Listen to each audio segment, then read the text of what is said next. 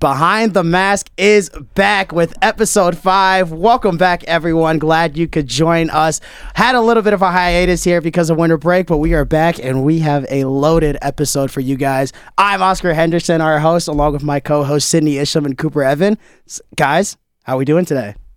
Good. Been a long day. I lot, was uh, lot of hockey to unfold. Here. lot of lot of hockey to unfold today. We are going to start right where we always start in our college segment. We got a little bit of a different type of college feel here, as not much happened in the actual NCAA over break, but a lot happened in the world as World Juniors took place.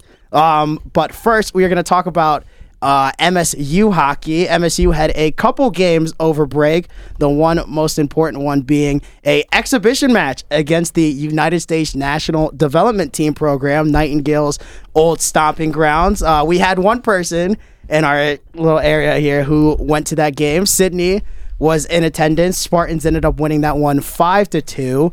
Um, Sydney, what? Uh, what, what did it look? And I mean, how did some of the guys from the uh, development team who are committed to state uh, look in that game? Uh, well, so first of all, the NTDP, um, their starting lineup were the, the starting three forwards were their three guys who are um, committed to MSU. It was kind of like a little showy thing, and then you know they returned to their normal lineup. Yeah. But it was very cute that they did that still. um, and I think in the first period, it was just so it was very obvious the skill difference between MSU and the NTDP. The NTDP is all the guys, all the kids who are going to BU in North Dakota and BC. They kind of had Michigan stay up on like skill, because I mean we MSU is full of a lot of young guys this year, and these guys are about the same age, but they're kind of almost at a higher skill level, and so it was really actually insane to watch. But MSU was able to like find their faults and use it to their advantage. They were using their speed um, and kind of absolutely just bodying these 17 year olds around the rink. Um, and they were bodying Spartans back. Uh, Red Savage got hit really bad, fell on his wrist, and was sitting on the bench a while. And he didn't, he looked, the trainer was talking to him and he didn't look like he wanted to go down the tunnel, but he eventually did. He eventually came back to the game and then got absolutely destroyed again um, on the ice, straight into the arm that he had hurt earlier and went straight down the tunnel. It was also nice to see Dakota Rum Mullen there, who's uh, Dylan St. Cyr's little brother, um, the goaltender from last year, uh, as a nice little familiar face. Um, but on slate for the MSU, uh, the MSU commits, there was Austin Baker, who I believe is Owen Baker's little brother. Um, he scored a goal as well, and then there was also uh, Lucas Van Vliet and uh, Shane Vansaghi. I don't know how to pronounce his last name, but they all played really well um, against MSU, and I I thought it was a really interesting game, and you could really see MSU working really hard to capitalize on their opportunities. And for a while, I did not think that they were going to win against the NTDP, but they came through and were playing super strong game.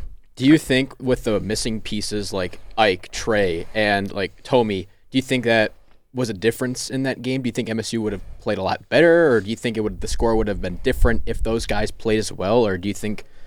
I mean, they won the game by three goals, but do you think it would be? A, do you think Nightingale would have a different approach to this game if they were in the game? I think Ike would have definitely made a difference. I think he's such a really strong player and a really um, influential player uh, on that top line, uh, up there with Carson and Danny. Uh, he plays really well, and so Tanner Kelly was moved up to the top line, and actually Tiernan Shoudy was playing with two um, line mates who were not a part of his normal line. So the the fourth line was a little like kind of mixed up around there, and our fourth line, as we know, is our really aggressive line, uh, fast, really Very fast small, line. fast, aggressive guys. They're one of the more fun lines to watch. They're- they're very fun- they're a very a fun really- line to watch. They play a real fun type of Yeah. hockey. I like that. and they would have been incredibly useful um, during this i think during the ntdp game but um, uh, so, so the other guys were moved up. So it was just tiernan and chowdy um, left um, and so tommy manista would have definitely made an impact down there especially with his speed. He's one of our faster players and uh, i think he could have definitely given some of the ntdp guys a run for their money.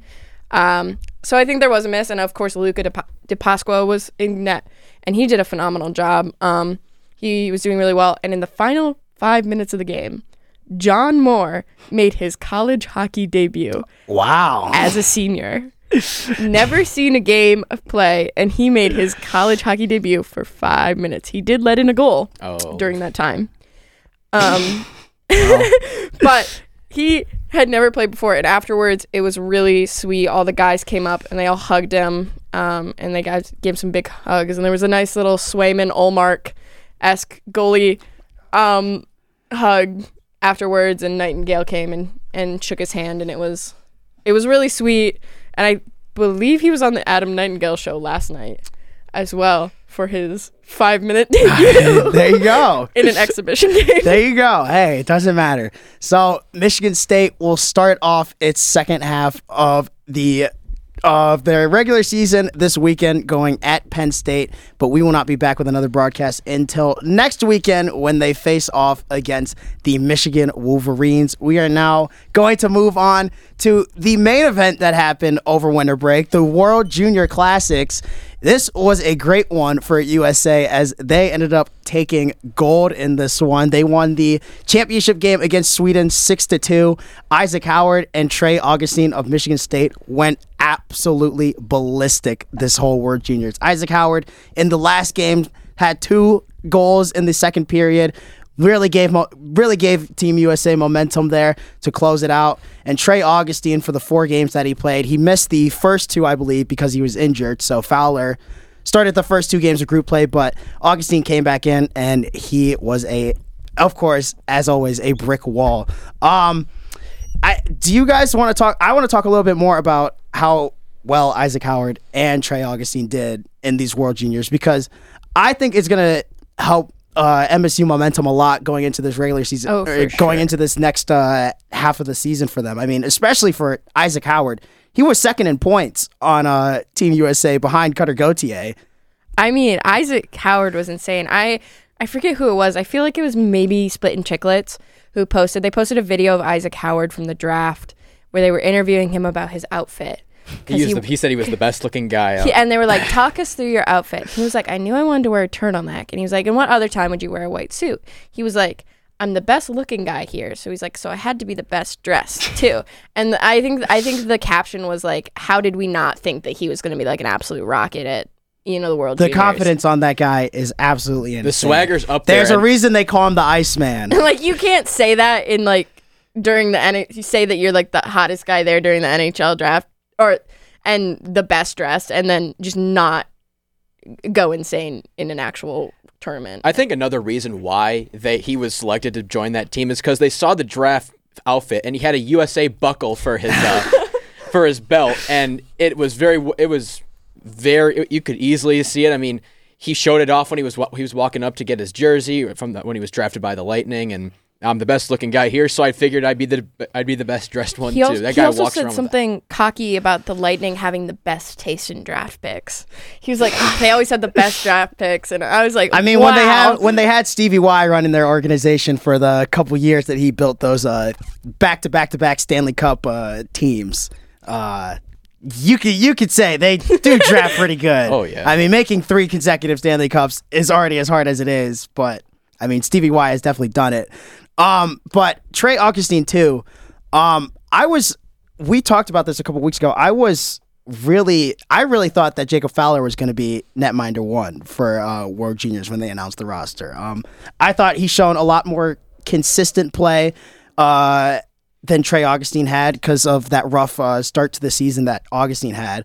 Um, Fowler, I thought, had a little bit better uh, full work or uh, resume than Augustine did, but they went with Augustine, and I gotta say, this guy did not. He did not disappoint, and I mean, we we know how good he has been since that October, since the start of the season, and he's just been continuing to keep it up, and I he is really definitely going to be important for us if he if we want to make any sort of tournament run, and especially going into this last stretch of the season too, where we're only five points behind Wisconsin and two games ahead.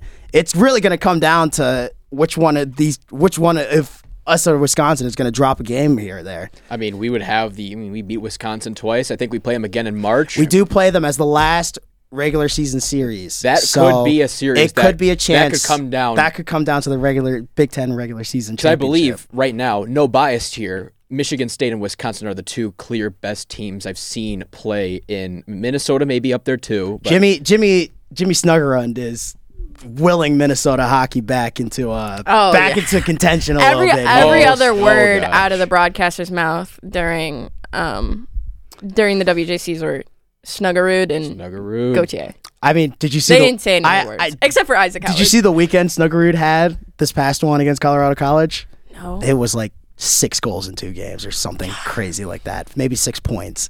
But he had he went absolutely ballistic coming back from World Juniors on Colorado College. I mean, I feel like that's what a lot of guys do once they come back. I mean, they they're just pumped up because they just won gold medals in like the biggest tournament um, that they can play in, and you know you come back to their teams, and all of a sudden you're not playing against the best players in the country. You're playing against like You're playing against Colorado College, but they still they against still lost Colorado to Colorado College. College.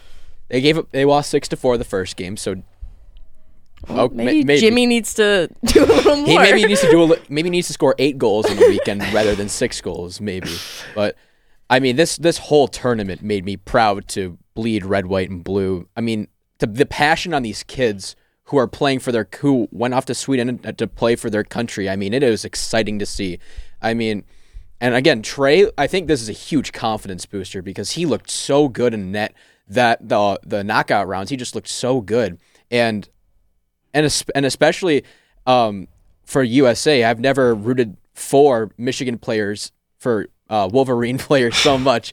I oh, for sure. watching Rutger McGroarty uh, in the penalty box dancing to the Swedes, booing him. I mean, that was that made me proud to be an American. I- we haven't talked about that championship game yet and the ending of that uh, championship game too with 30 seconds left uh, sweden did not seem to like uh, usa's attitude uh, after they won the uh, after they made the game 6 to 2 there was a little bit of a little bit of a scrap in the end between usa and sweden but i can't remember who said it but one of them had a, an amazing quote uh, they said to themselves before the game it's always fun to be the villain and they just The USA rode on that oh, they played the villain well. they beat and they absolutely beat down Sweden in their home on their home ice too. Basically, I mean, I I don't think going into this game or going into this tournament that I was expecting, you know, the medal winners to be the medal winners. Like I was not. I was expecting, you know, I was like, ah, you know, Canada's gonna go. gonna for be the, Canada Canada's again. gonna go for the three peat. No way you're gonna have Macklin Celebrini and not get a medal. Um, well, we saw how that happened. And Canada, you could really tell they were missing players. I mean, Connor Bedard and Adam Fantilli, they could have played, but Yeah. they didn't play. yeah, my dad was like, they're just a one trick horse. Like, they're- and their one trick is Connor Bedard. yeah, we were just gonna touch on that. Uh, Canada definitely did had a really rough go in the WJC. Um, it started in group play. They, uh, I we just talked about what team they got absolutely whooped by early in group play. Um, it was I believe six to two against Sweden, right? yeah, I think Sweden. Yeah. Sweden was a big loss. And so there was um obviously there was a lot of cause for concern in Canada. Uh, the uh, we had a USA Canada scrimmage before um, World Junior Classics actually started, and USA ended up coming out top. But it was a lot closer. It was a lot closer than um, what Canada seemed to have done to uh, other teams here. And then uh, Czech Republic or Czechia, sorry, um, comes in and absolutely shocks them in quarterfinals and ends up beating them to advance to semis. I mean, that's not something you really see as Canada losing in the quarterfinals. Usually you see them semifinals, finals, competing for gold. This Canada team's is it it is it Canada's time? Is it over? Do we think their reign of hockey supremacy? I I wouldn't get. I I don't know yet. I mean, they're always going to produce some very good talents. Very. I mean, Mac Macklin uh. Celebrini is a future number one overall pick. They're going to produce talent, but I think when you say is it time, do you mean like like the consistent? Do do we think there's going to be other countries ta- challenging Canada Oh, absolutely. consistently a lot more I than think- they think- really have been the past couple years? I think the European countries like Finland and Sweden. I think those two teams could take the number one. Maybe the United States can stay up. I think. I think for right now, I think Canada will stay up there. I don't think they'll fall a lot. I think if they fall, they're going to still be in the top three, top four teams in the world or countries that produce the hockey, the best hockey players in the world. But I mean, I'll, it's a there's a I've noticed it for a long time. The European countries are really rising to the top as the contenders. the North American teams are kind of skidding a little bit of a plateau for the United States, in my opinion. They still produce some very good talent, but it's not top tier talent. We see a lot. Um, we see a lot more. We'll see a lot more of the top tier talent coming from those European countries, and who knows? Czechia might be a top country now because I mean, after this, I mean, this is just young. This is a young group of guys. Can't can't imagine what they're going to be in five, ten years if they make it out of Europe. Yeah, I mean, I honestly, this all has me thinking that Canada, like the, the where Canada is heading, Hockey Canada, is is is almost similar to how I feel the University of Michigan is going. Really? They hmm. had some really good players. Funnily enough, this same exact player, Adam Fantilli. Um, and they were, you know, kind of the big dogs for a really long time, but now they're getting challenged. And like, I'm not saying that Canada's mid is bad. Canada's mid is still a lot better than, you know, 80% of the teams in the tournament. Um, and, you know, Michigan's mid is still better, you know, is still top 15 Yeah. in the country. I mean, Canada's prime was like the 2010s. I mean, now those guys are old. Like Yeah. Sidney Crosby, for for an example, an absolute Canada legend in the Olympics, winning mm-hmm. gold in overtime in 2010 against the United mm-hmm. States. I mean, there's, I mean, these players who have been who, who have in the NHL who are like legendary status. I mean, they're they're old. I mean, 30s now. So that's something to take in consideration. But forget, don't forget that I mean, Canada like still has Connor. These young guys still have like Connor Bedard. I'm gonna say him a lot because he's he's one of the one of the best pro, probably the best prospect we've ever seen in hockey nowadays. So I mean, their talent is still there, But they It's- don't have it internationally. That's true. That's they only true. have Yeah. it in the NHL, and so they don't have it available for their international competitions, which makes you know Hockey Canada look kind of mid. But then you consider you know the top sc- goal and then you put you put all the these teams, NHL. yeah, and then you put all these teams on Olymp, and you put all these players on Olympic teams. You know, no holds bar age wise, and they Yeah. they're probably still going to the finals. If, oh for sure. if you if you get a whole if you get an all Canada team, I think you Who could would be the goalie on the All Canada team? That is a great question. Actually, I'm not. I'm not entirely sure who would be. If you asked me this like five, ten years ago, I would ta- I would say Carey Price with no with no hesitation. Oh, no doubt. Yeah, no hesitation. I mean, that guy. Bro's making like ten million a year and doesn't even live in Quebec. he lives in British Columbia. He sold his Quebec house. Yeah, I, I mean, they they probably would not have a netminder, but uh, everywhere else they would just be stacked from top to bottom. This that's kind of like that. That's the Edmonton Oilers right there. It is the Edmonton Oilers. Not for not recently, from but Canada too. exactly. There you go. All right, we are. That is going to wrap up for our college segment. We are now going to move on to the big chunk of this episode here, the NHL. A lot has happened since we have been gone from break, but one huge thing that has happened is now the Winnipeg Jets lead the entire NHL in points. They have been on an absolute tear these last 13 games, going 11 0 and 2. They just had a 5 0 win against the Columbus Blue Jackets. They play again tomorrow against the Chicago Blackhawks, so it's probably going to be 12 0 and 2 uh, in the next days. But man, I absolutely did not expect this from the Winnipeg Jets this year. I I remember hearing about I thought they were going to end up a middle of the pack team this year. I thought uh, Scheifele and Hellebuyck were both going to be on the trading block by this time. Probably, I thought they were going to be the trade deadline big moves for any team that was looking to compete. Um, I especially thought he was going to end up coming. Hellebuyck was going to come to Detroit, but that's that that's neither nice? that is neither here nor there. Both they both got signed to huge extensions over the offseason, a week about a week before the NHL season, and boy are those paying off. And right now they are sitting comfortably in a playoff spot, and it, it's not just one guy who is doing it. They have ten plus player. They have ten players with twenty points right now on their team, and only three players who are in negatives on plus minus. It, and not to mention, it's also Connor Hellebuyck in net, who is right now serving a .9, .923 save percentage. And he's on my fantasy team.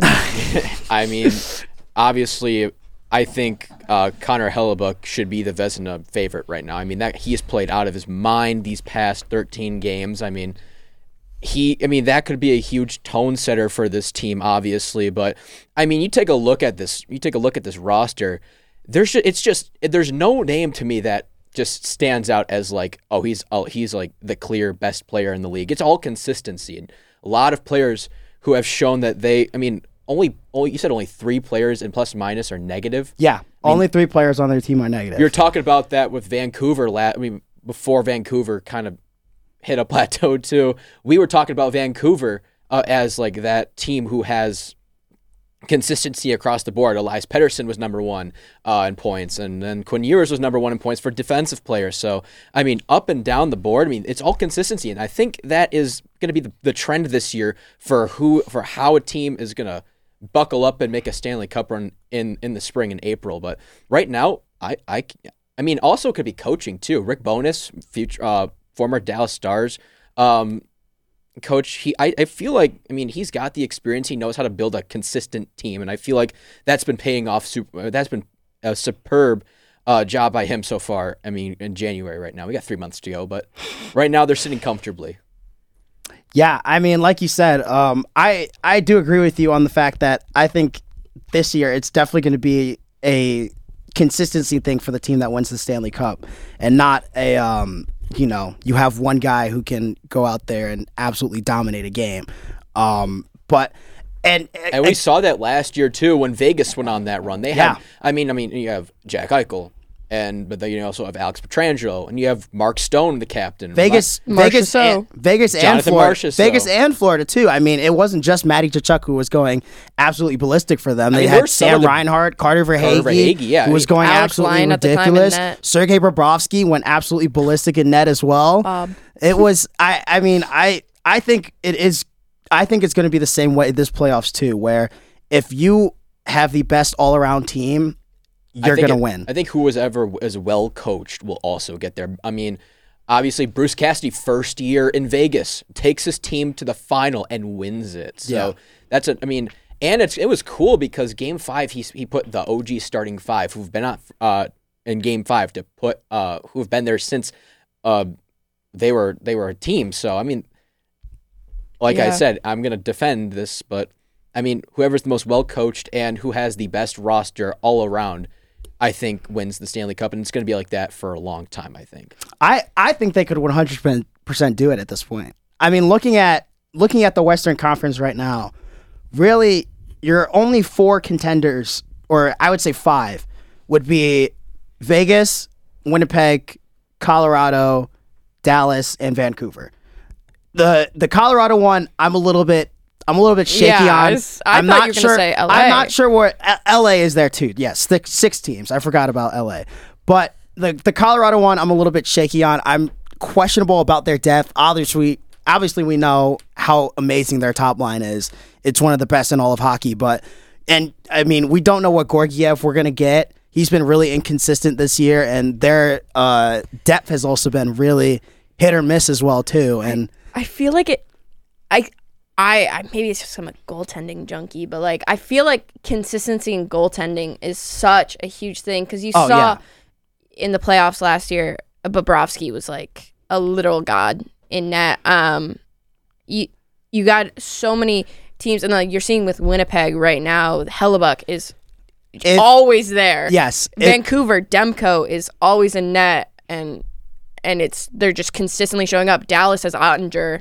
Um, it's the teams that are have a goalie that's always that's gonna be just a wall. That that could build confidence for teams too. They don't have to worry about like being in the off, being in the defensive zone and having to worry about your goalie. And that's I mean, Adin Hill. No one talks about him. He's a Vezina favorite right now. I mean, he has a he has a he averages .91 goals. I mean, goals allowed per game. At that in the NHL stats. Yeah. That uh, with a goalie who has played started more than 13 games. So I mean, I'm looking at the I'm looking at it right now. I mean, Vegas has seen as very. I mean, this is not the same Vegas team we obviously saw who won the first eleven games, who hasn't, who wouldn't lose a regular season game for the first what was it, it twelve? was something ridiculous But to start. Twelve or eleven, yeah. They're still twenty three and twelve. I mean, they kind of. They're no longer the team we saw earlier, but they're still up there. And when I said Vancouver showed inconsistency, it was like the past couple of games where I saw six goals given up or four goals, three goals. I mean, that's I mean, obviously they're leading comfortably right now. Not comfortably, but they're they're they're a couple games They ahead have of they got they got six points ahead of Vegas right now, and Vegas only has one game in hand over Vancouver. exactly. So co- somewhat comfortably in the one seed in the Pacific right now. And I mean, I feel like you're just you're seeing some um, teams that are you know iffy. Like I mean, I go back to the Devils and the Oilers. Good, good, good teams. Inconsistent goaltending. T- atrocious goaltending. More, more like it. Yeah, Tell me about that with Detroit. I mean, we're gonna get on that later. but um, moving on, we are gonna talk about a huge contract extension that came up recently. William Nylander or Nylander got paid eight years, ninety-two million dollar extension from the Toronto Maple Leafs. I mean, everyone saw this money coming. I don't think I would have expected. I don't think I would have expected Toronto to actually do it. I I I didn't expect it.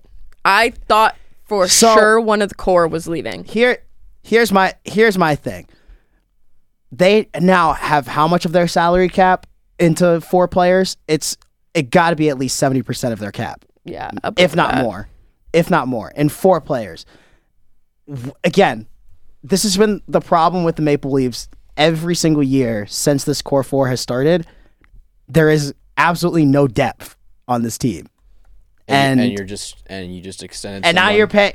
you're granted, paying someone ninety two million dollars for him. William Nylander, he is having an absolutely phenomenal for year. He deserves every single cent of that contract extension that he got. But then you start to question the future with paying Exactly. all those other paying the other guys, and then you have to worry about You have to worry about team. filling out the rest of a roster that can get you to a Stanley Cup. And we've clearly seen that this recipe that uh, Toronto has been trying to use over the past couple of years of really leaning on this core four and, you know, just having whatever uh, out there for the rest of the lines, it's really not working. And I, I, especially because Mitch is up for I- contract I- talks. I would have thought they would have traded Marner. Um, honestly, I right now I would probably take Nylander over Marner. Um, I was sure that one of the core five had to financially. yeah, I think One of the five I think one go. of them still have. I And think one of them get- still has to go. They can't get rid of Ri- Mo Rielly because you know, as much as he's, as much as I don't like Mo Rielly, um, he's like He's the only the competent, only he's only the competent defen- defender they have on their team.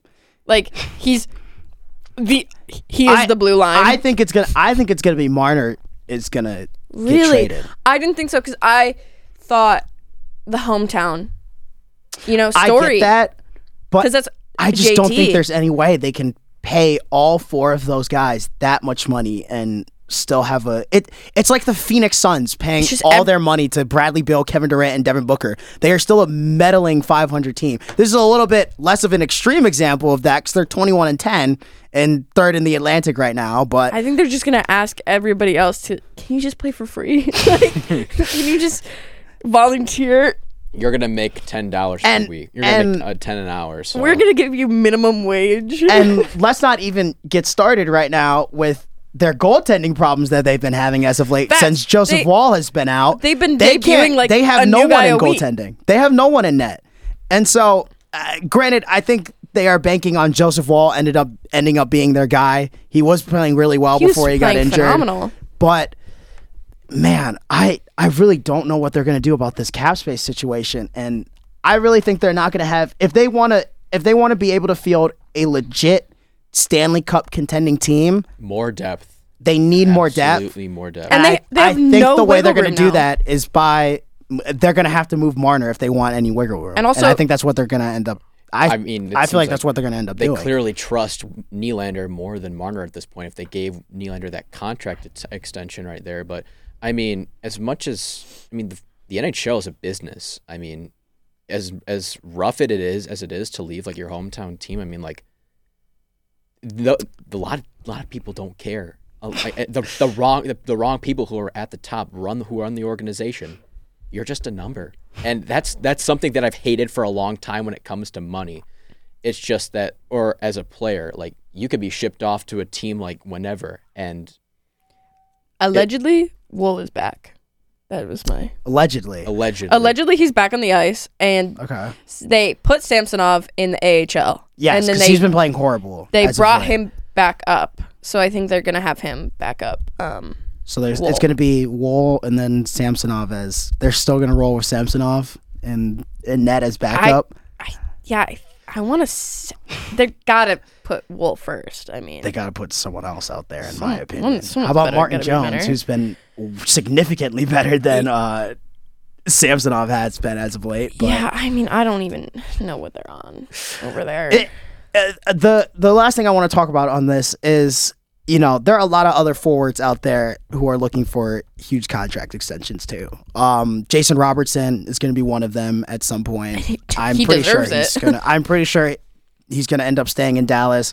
Um, the Leon Draisaitl that I know is still looming over the Oilers. They're going to have to figure out what to do with his contract. What I I want to think I I feel like this Willie, William Nylander or Nylander contract puts a lot of teams, especially the Oilers, in a really tough situation, especially with you know the fact that they have to pay. They're gonna have to pay Draisaitl, and I think they're gonna have to decide if they're. I, I don't know if they can have that much money tied up between both McDavid and Draisaitl to continue. I think I think it's the same problem as Toronto's having right now. I don't think they have they don't have enough depth clearly to field a really good team around them. So I feel like I wouldn't. I and they can't obviously they can't rebuild in a period like this when you have two of the best like top three best players in the NHL on your team right now. I exactly. wouldn't be surprised if I saw Draisaitl leave.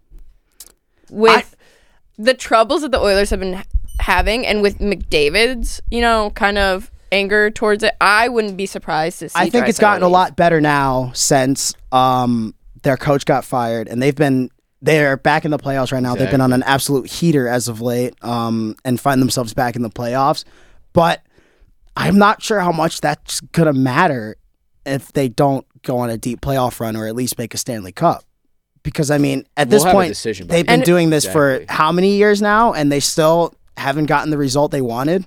And I mean, I mean, how long do you think the, they have to have a decision for? I mean, like, do you think this will loom into the off season? If I mean, if Edmonton makes the playoffs and they don't go far, do you think that's a, a key indicator of the decision? that I they think make that's going to be a key indicator. Um, I, I'm not sure. I think they're going to have to look at this season as a whole instead of um, just uh, they had the crappy start and then they came back and uh, had an amazing run. I think they really have to look at this full face and say. We are supposed to be a Stanley Cup contending team. We have the greatest player in the NHL on our team. We have arguably a top three player in the NHL saucing the puck next to him.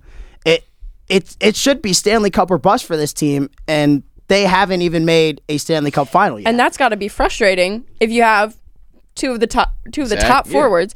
That if I was McDavid and I'd been in the league for eight years now, I'd be I'd be pretty pissed that you know you are the best player in the NHL. and you're not getting rewarded And for how well you you've been have no proof on your team. Sure, he's got all the hardware. He's got you know every award imaginable. You know, But the most short for the important- Norris he's and the gunning for Vezina. he's gunning for another Hart at this point. He is hawking he's down got- everyone oh. in points. throw him in net and he'd get the Vezina. I mean, but he his team is nothing to show for it. No, And I mean, Draisaitl's got to feel the same way. Draisaitl in the shadow of McDavid, no doubt. I feel like if I were in Draisaitl's position, I would kind of want the spotlight if I'm that talented. But I mean, this I mean this team has, like you said, two of the top, two of the top three players in the league, and you have nothing to show for it. I mean, And I mean, you're gonna have to pay Draisaitl at least as much as you're paying Nylander. Exactly. if not more, If you're gonna if not probably more. baseline, you're gonna have to pay him at the same amount. same as William Nylander because no doubt he's Draisaitl's last contract extension was uh it was eight years, sixty eight million dollars. Nylander got eight years, ninety two. 92. no doubt He's his gonna- agents are taking notes and they're like, well, we, we need at least as much as Nylander because if the Oilers aren't gonna pay it, I. They're gonna find think some. They're gonna Someone find else someone else who's someone pay else it. will pay that much for Leon Draisaitl. They're gonna find someone. and I think that it's gonna come down to like are the Oilers actually making substantial changes that bring them closer to a playoff? Or are they doing the Toronto Maple th- Leafs thing where they're not making consistent changes in the offseason or like relevant changes that move them forward, but This rather is- just like It's just the definition of insanity for both of these teams. Canada's just crazy. Just an absolute mess. Good thing they have Winnipeg and Vancouver to make Oh, up I for it. no. Well, and then the Calgary, I saw I saw a meme, and it was about it was right after Connor Bedard's injury, and they were like, um, it said like Chicago just dressed an AHL lineup and still beat the Calgary Flames. They literally just dressed their. They've been dressing team. an NHL lineup for like weeks now at this point. It, it's been AHL and Connor Bedard, and now it's no Connor Bedard, all AHL. That's all it is That's how the. Montreal Canadiens were last. All right, we are going to move on from the Willie Nyla- Nylander situation to something that has been my favorite NHL story of the entire year because of how insane it is. As most people know, Cutter Gauthier was just recently traded to the Anaheim Ducks for Jamie Jamie Drysdale and a second round pick, and no report came out before this trade. Uh, They released happened. the statement while the Flyers were actively losing to the Pittsburgh Penguins, This- and then continued to lose the game. Yeah, this was this was an absolute bombshell. This was a guy who just led the USA in points in the World Juniors, led them to a gold medal, and now all of a sudden, Philly wasted a top five pick on him, and now all of a sudden they're trading this guy away for a defender and a second round pick. And then more stories start coming out from the Flyers organization as to why he got traded. Um, the GM, I believe it was, came out, talked to the media, said Cutter Gauthier told us he wanted to be a flyer at draft and that he was at the draft and he was built to be a flyer. And then over the course of a couple months, something had changed and at some and he told them he didn't want to be a flyer and just stopped having contact with them. And it got so bad at one point that they went to Sweden to watch him in the World Juniors and his agent told told them he's not speaking with you guys at all. Mm-hmm. Yeah, they like totally cut contact. yeah. He said in an interview about getting. He was like, I grew. Up, he's like, he grew up a Penguins fan, and he was like, when I was drafted by the Flyers, he's like, I knew that wouldn't roll over well. Um, yeah, I did see that. it's not. It's not. I feel like it's not a choice. I feel like the draft just like Dude, I No. I think you know my conspiracy is this guy did not want to play for Torts.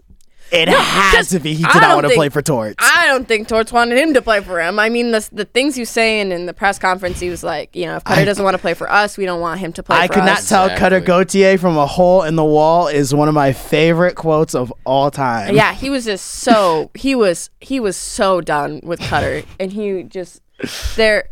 I think because they were holding out on Cutter for a while. I think they had they were so it what it sounded like what some of the reports sounded like it was that Cutter was frustrated that they did not uh, offer him last spring when he was done because of bonus overages in the spring, and so he thought he was ready to go up. I think they were saying they wanted him to take another year in college, and I guess there was a disagreement at that point.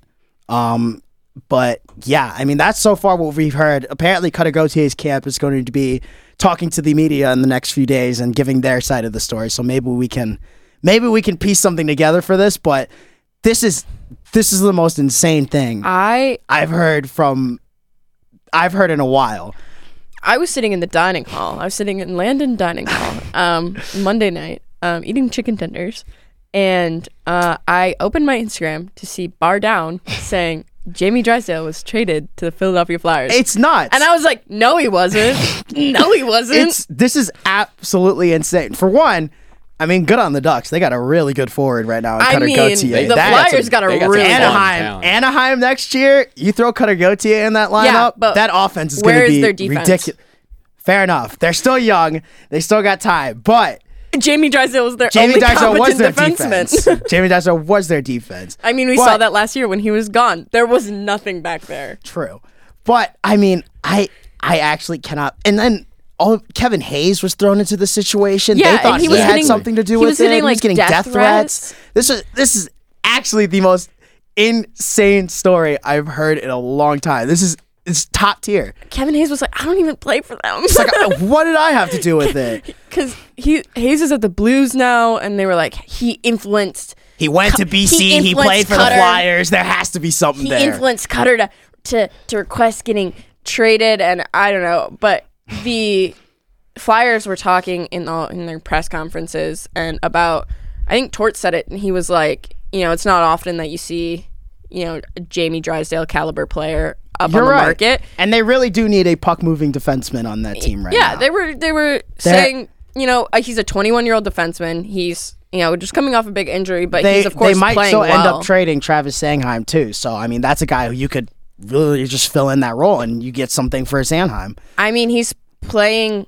You know, ever since he came back from his injury, uh, injury, Drysdale's been playing really phenomenally. I mean, he's been a talk on uh, during Ducks broadcasts. They'll they'll mention his name every other word, um, and he's just been playing at a really high caliber. So I didn't think that the Ducks were going to trade him because of how well he's doing for their their back line. Um, but I think that this is a great move for Philly, especially because Philly's in a playoff spot currently. Yeah, Exactly. I Yeah. mean, they are only making good moves for the playoffs. I mean, Cutter Gauthier was like, I don't want to play for the Flyers. Well, joke's on you. Now you have to play for the Anaheim Ducks. Like, I cannot wait for Cutter Gauthier's first game in Wells Fargo Center. oh, that's gonna be interesting. I interesting. cannot That's wait gonna for be- it. What if he, He scores like a, is going he to scores a hat trick? Oh my god, dude. it's like That'd be it's like when insane. DeBrincat went back to Ottawa and he got like the booze.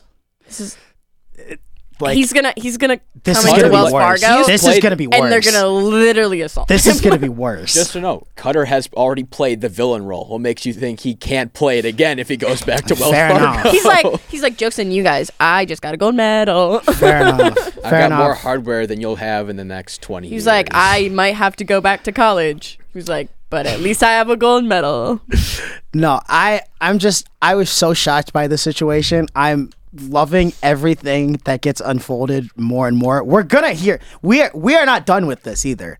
Cause we still have not heard from Cutter Gauthier's camp whatsoever. So they're gonna come out very soon, I think, and start talking. I imagine that this was kind of like just out of the blue for them because it was definitely not. it seemed like they had been working on this trade for months and they finally got something, which is very I mean, I'm surprised it stay it stayed as quiet as it did for as long as it seemed that they've been Actually, working it didn't throughout break. this trade. No no no one around the league said anything about this, which is really shocking. yeah, no, nobody knew, and then they said that Jamie came available, and they took Yeah. Jamie. So because Jamie had to be offered pretty, pretty recently. I mean, honestly, yeah, I I'm sure Coming out of his- I'm sure they got I'm sure they were gonna I'm sure they were starting to get calls about you know Cutter Gauthier after. mean, I'm sure leading World the Juniors league- happened after like- leading Team USA in points and to a gold medal. I'm sure that I'm sure that phone was pretty hot Yeah, I'm- afterwards Oh, on yeah. Cutter I, Gauthier I just want to.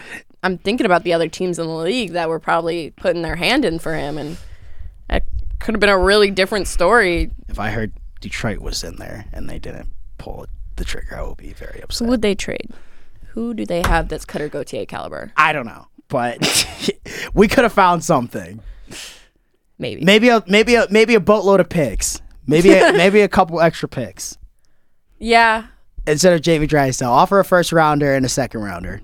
Yeah. I think you could. I think you could get him for that.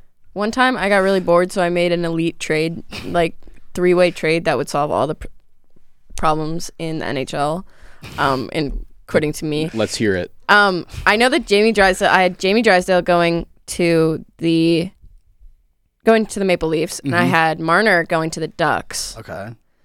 I there was the Canadiens were involved. I don't know how. oh, c- their Canadiens pick I think went to the Ducks, Okay.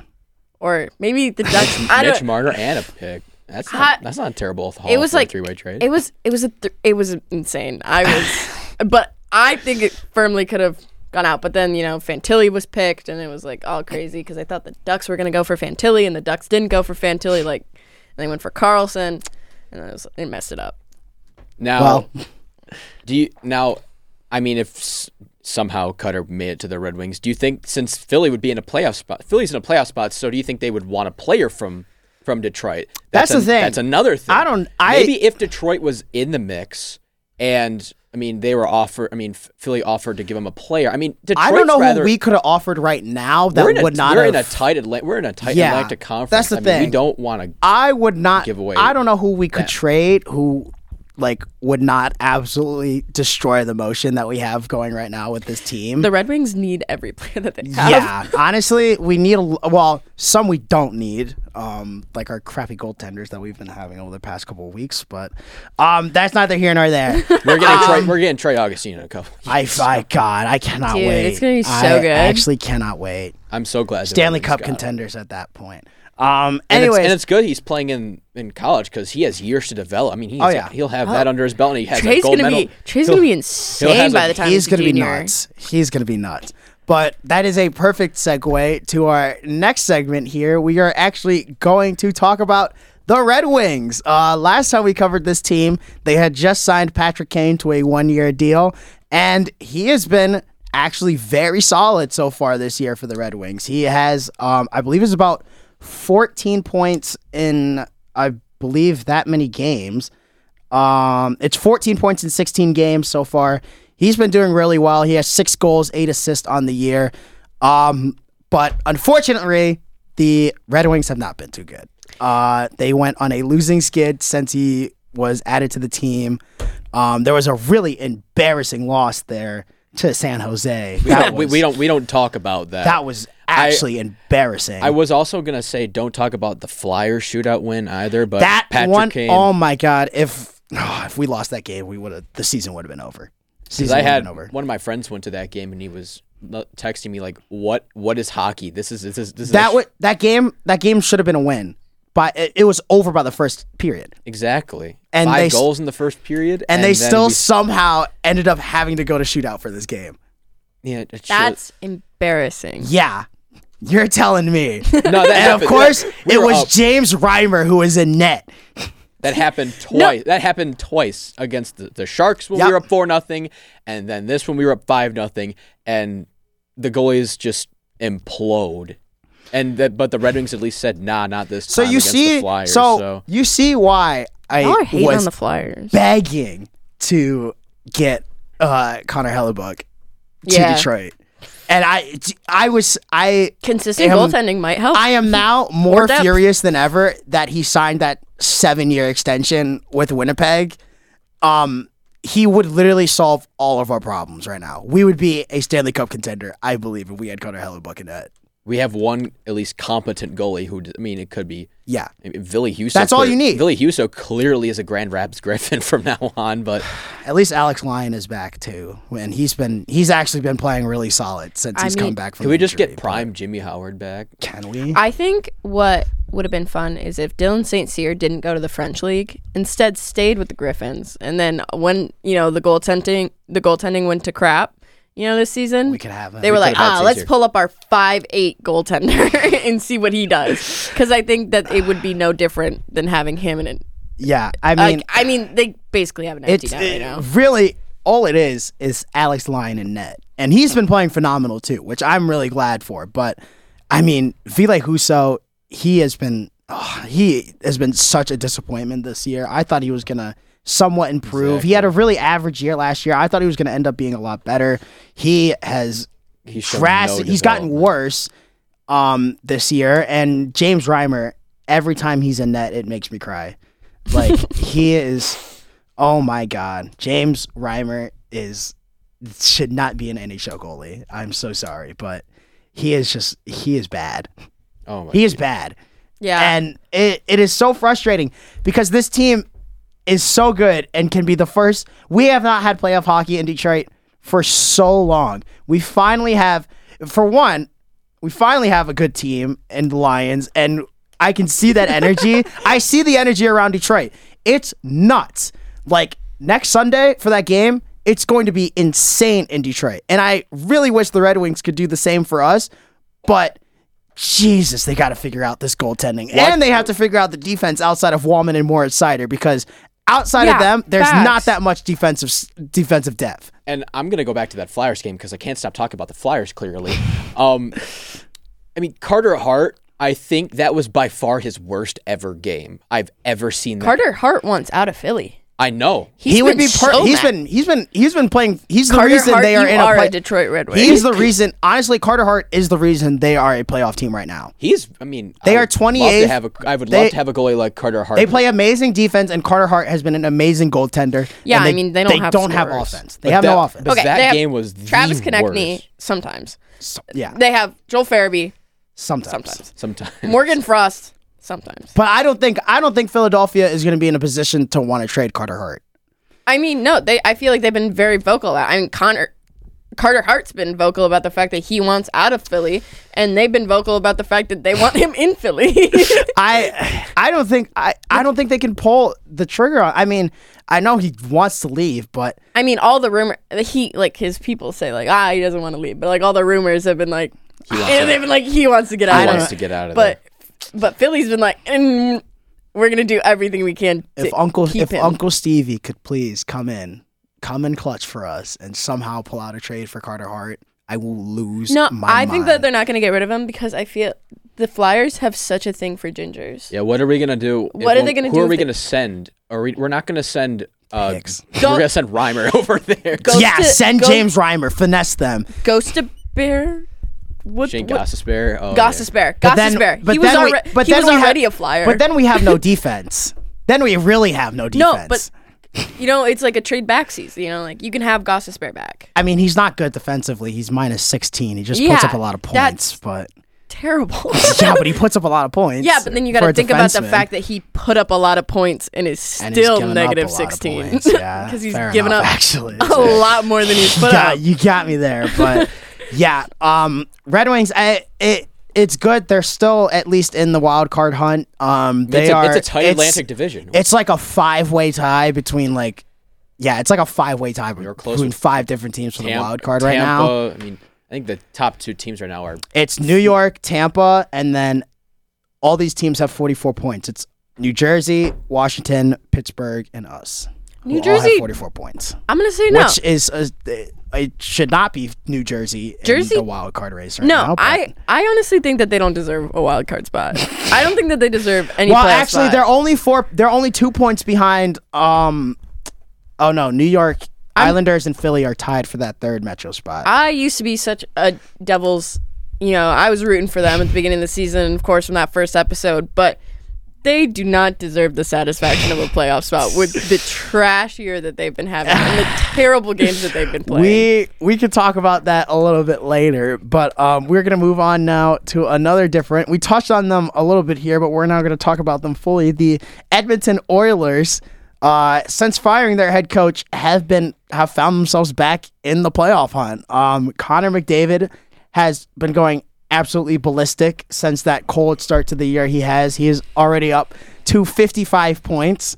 Um, and he's only done that in about a 20 game span, which is absolutely ridiculous. Um, he's gunning for that Hart again. Um, Leon Draisaitl, of course, not too far behind him. He has 43 so far on the year, but this team is they're they're starting to play some good hockey again. And like I said, they have found themselves right back into the uh, right back into the thick of it here. I mean, yeah. uh, okay, considering from where they've started, Yeah, they were at a.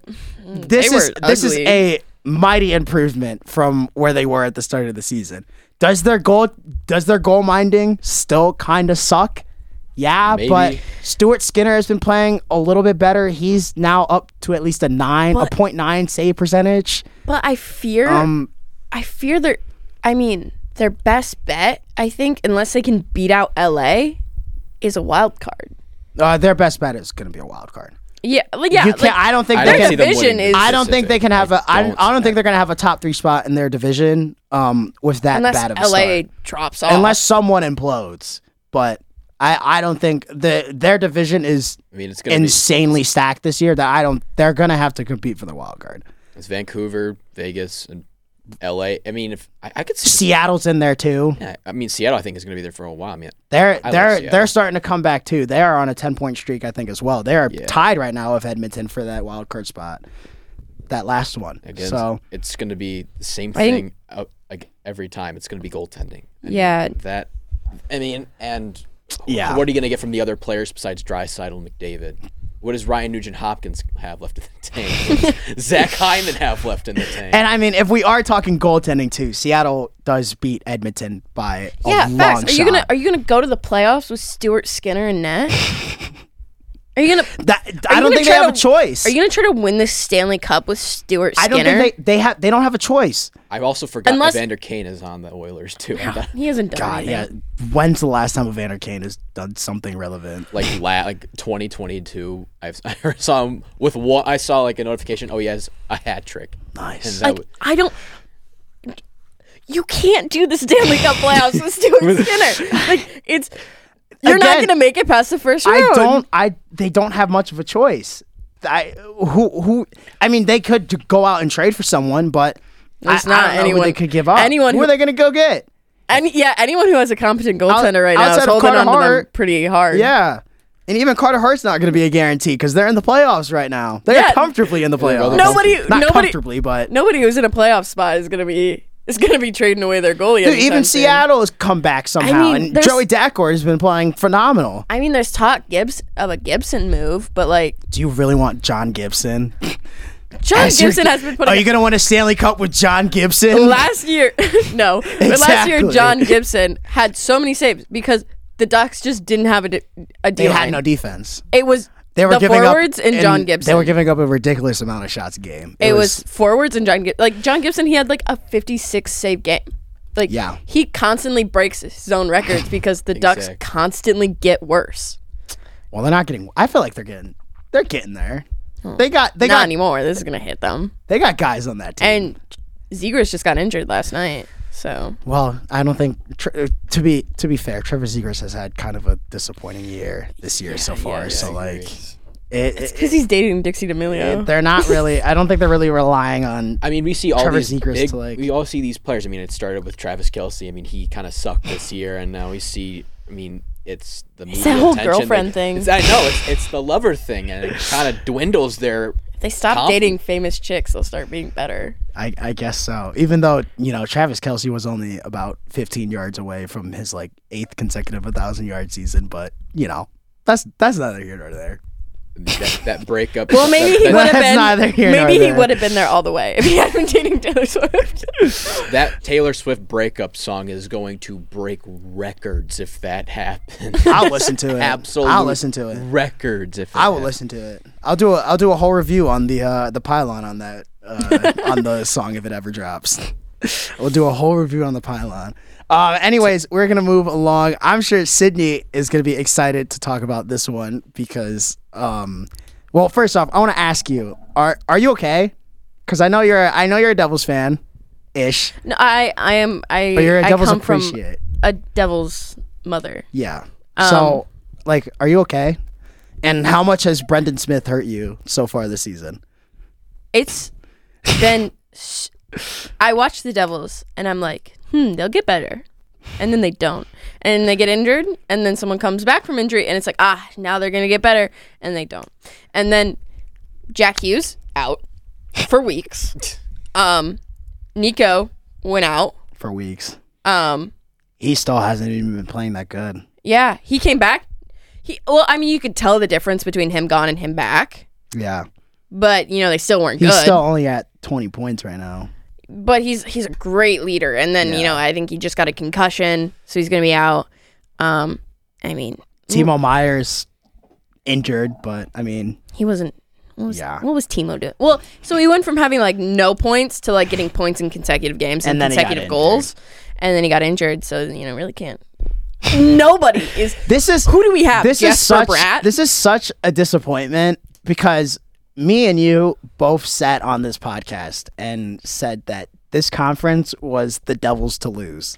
I said that in full confidence. Wow, thinking, are they losing it? thinking that they had the capabilities to be a Stanley Cup contender. I mean, and you- no, you they look at the don't. roster. You look at this team on paper. This is This is a the best this is roster in the entire NHL outside of goaltending. They're having the curse of the Montreal Canadiens. After that, getting Timo, injured. After that Timo Meier, uh, I thought that was good. I thought I thought that I'm like- definitely put them over the top. I mean, I, I was like, oh yeah, they're gonna they're gonna win the Metropolitan. I mean, they're gonna win the Metro. They're gonna take it over. They're gonna take it over Carolina, and they're gonna do. and They're gonna go on And a decent run. They're not even fourth in the Metro. they're fifth in the Metro right That, now. that that that conference is really competitive. It's really hard. that is It is really good. I mean, it's hard to win a conference when you have the Rangers and the Hurricanes. I mean, surprised, and and they're gonna. I mean, Hurricanes. I mean, where they are right now, I definitely expected them to be where the Rangers are right now, with over fifty points on the on the team. I mean, they have fifty points right now, but I thought they were gonna be well over, like like over like high fifties, maybe points leader. I mean, Uh, they they had a rough start, they did have a rough start, and did. they still really have not figured out their netminder yet. I mean, they're six one and three in the last ten games. They've been So they've been playing really good as of late, but uh, again, I. I, I can never take this team seriously because they never have a good goaltender. I mean, they they always choke in the playoffs I mean, too. I feel like I just like haven't heard anything about Carolina. Because they're they're always very they're always silently very good, but then it won't matter because they don't have a goaltender, so they won't win anything in the playoffs. yeah. They can only go so far. and you know who would also won't win anything in the playoffs? New Jersey. Because you know who also doesn't have a goaltender? New, Jersey. Jersey. Well, the, Nico they have to worry about they have to worry about making the playoffs in, at this point. So say Jack Hughes manages to not get injured for the rest of the season once he comes back from this injury, um, which he will probably get injured again. Um, they have like some people on the back line. Their forwards are Jesper Bratt and Tyler Toffoli. Brendan Smith makes actual little children cry every time people watch him play. It sounds like Yeah. Like it sounds like this is like the worst This is- Devils player of all time. From how I hear Devils fans complain about him. yeah. I have no Devils fan likes him. I mean, he's just a menace, but like not It's a bad. It's not a good menace. it's not like a menace like oh he like is menacing to the other team. He's menacing to the Devils. It's a guy, the guy you love to have on your team, and the guy you hate to play against. Except he's the guy who you hate to have on your team, and you also hate to play against. the guy you wish didn't make it You- into the, the guy who you wish was in the AHL right now. It's like, I mean, and their goaltending is, I mean, they have Vitek, and Vitek is. he has been extremely disappointing this year. I don't even know what happened to Mackenzie they Blackwood. don't have a. They do not have a goaltender. They do not have a don't even know goaltender right now on roster above a point eight nine save That's terrible. That's Edmonton Oilers. that is Edmonton Oilers. That's De- that's Detroit Red Wings over there. It's- Like, I don't know we've seen re- recently. Yeah, that's also Detroit Red Wings territory. Well, we uh, at least we have Alex Lyon, who's at a point nine two. They, and it's a, it's at least not that bad where all three of our goaltenders And are at point eight right now. Akira Schmid, he's been trash. He was our he was doing so well in the playoffs last year. Um, he's doing trash now.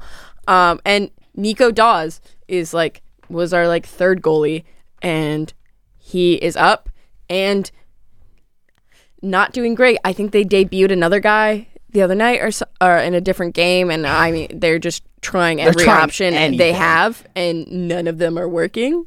Um, so the Devils are just flailing. do you think they're cooked? Do you think like, do you think they can still improve this year, or do you think it, until they make a move on net, it it's it's over?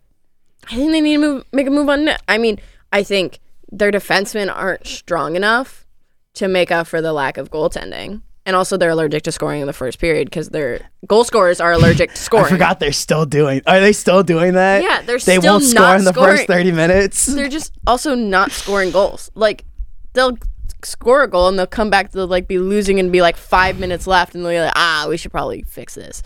And also, their defensemen aren't that great. I mean, you have Luke Hughes in the back, but Luke Hughes thinks he's a forward. Um, so he's up trying to score goals, and he is scoring he's, goals. He's a defender. He's like a Cale.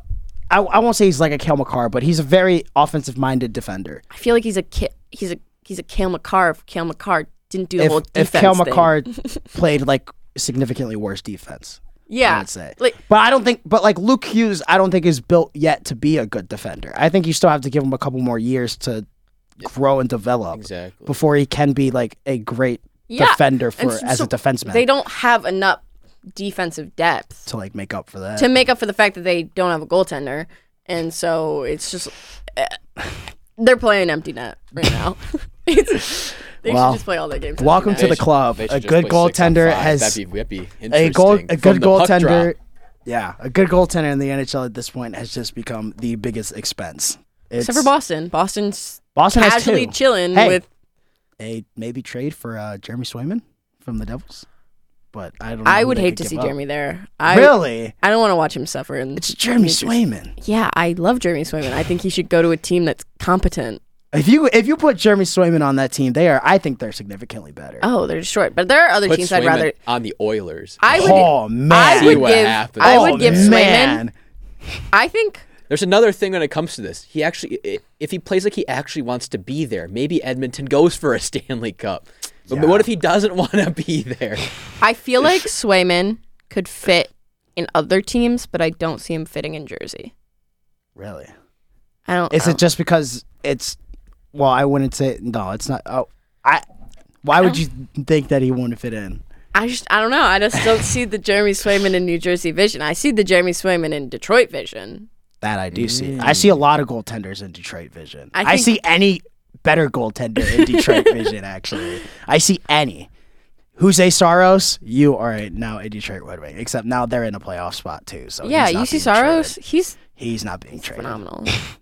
Every every good team with a good good goaltender is good, and I don't like it. It I mean, yeah, me. when Trey and Trey Augustine and Cam Fowler, once they get like good enough, or like once they've developed in college, mm, they're gonna be They'll be hot good. commodities in the Oh, They will NHL. be very hot commodities. I I think if if we somehow found a good goaltender, you could get a ransom for Trey Augustine. Oh yeah, I think, but I mean, especially after the World Juniors, oh, and then yeah, you know, we could get a ransom for him. I mean, next World trade him. Juniors too will probably be a wall, and Please don't trade him, Detroit. I'm begging you, keep this Ah, guy. they He's the can't. only competent goaltender we have in our system right and now. he's from Michigan, Oh, so exactly. It's It's perfect. hometown team. I mean, why wouldn't they? Kids trade him? bringing us a cup in five to six years. No, six to seven, guarantee it. Anyways, we are going to move on now to uh, another big story that happened over break. Uh, right before we came back, uh, Connor Bedard suffered a jaw injury uh, against the New Jersey Devils. from Brendan Smith, yes, of course, it was from Brendan. Smith. Who Smith. also broke Foligno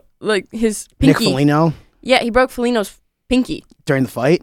Yeah, he did two. He's a menace to society. He took out so many. I can't Blackhawks believe players. how much of a menace this guy is. Like it, it's crazy. He ruins everyone's day. he single-handedly took out the best rookie in the NHL for six to eight weeks. He's the reason why Connor Bedard is not seeing the NHL All Star game. I mean, it's still gonna say NHL All Star Connor Bedard, no matter what. So I mean, that's good at least. But no, um, yeah, this is horrible for the Blackhawks. Um, I mean, I wouldn't say it's horrible. Well, okay, It- they were gonna suck bad. either way, no matter if they had Bedard on their team or not, because again, the rest of their team is on IR. I think it's a crazy stat. It's 30 only, I think they have more money right now on the IR than they do on the active roster right now. I think it's like 32 million of their cap space is on the IR. 31 million is active and playing. That's insane. Yeah. And I mean, I mean, it's not like this team was going to be any good this year. Everyone knew they were going to be terrible outside of Connor Bedard and maybe Taylor Hall, bef- Taylor Hall before he was done for the season. But I, I mean, it it seems like there's only one option for the Blackhawks to do now, and it's going to be hashtag Tank, Tank for Macklin. Macklin and Connor and Bedard. have the and it's team. well, it's Building looking that- like we building have that a real Canada chance. roster. Looks like we have a real chance of that happening. I At least the I mean- Blackhawks know how to properly tank. the Sharks clearly are making a uh, are starting Yeah, to make facts. a. What are they're you- trying to what win. they Why are they trying to win? Stop That winning. team is not. That team is not Will a team that Smith needs and to be winning. Macklin Celebrini. That could be pretty influential for your team.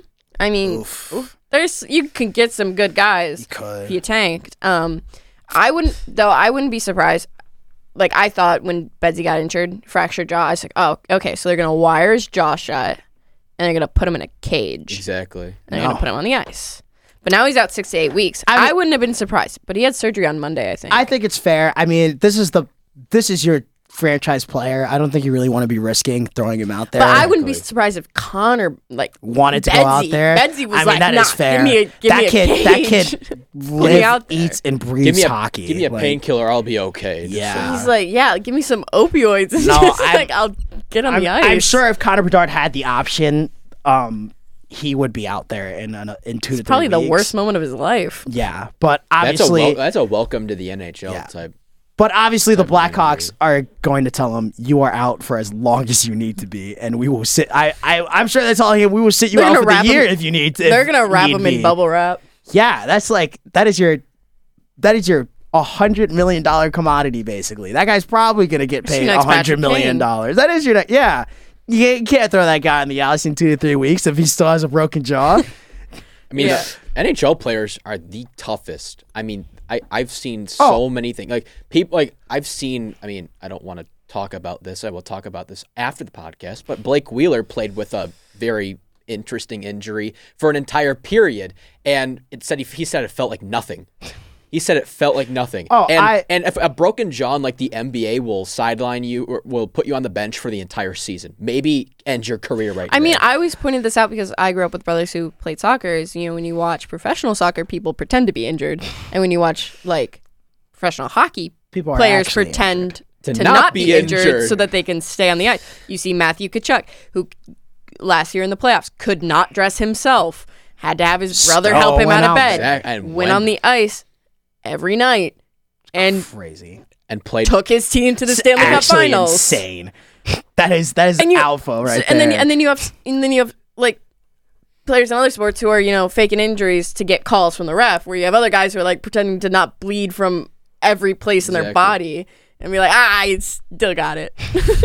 Yeah, but um, I mean, yeah, I I think they're gonna send him for as long as he needs to. I mean, it's like when Jordan got injured in his second year with Chicago, and they were like, "We are, you're done. Like, you're not playing. It's your, it's your, it's your golden child. You can't, you can't throw him out there willy nilly, and then next thing you know, he's out for the rest of his career. So, Yeah.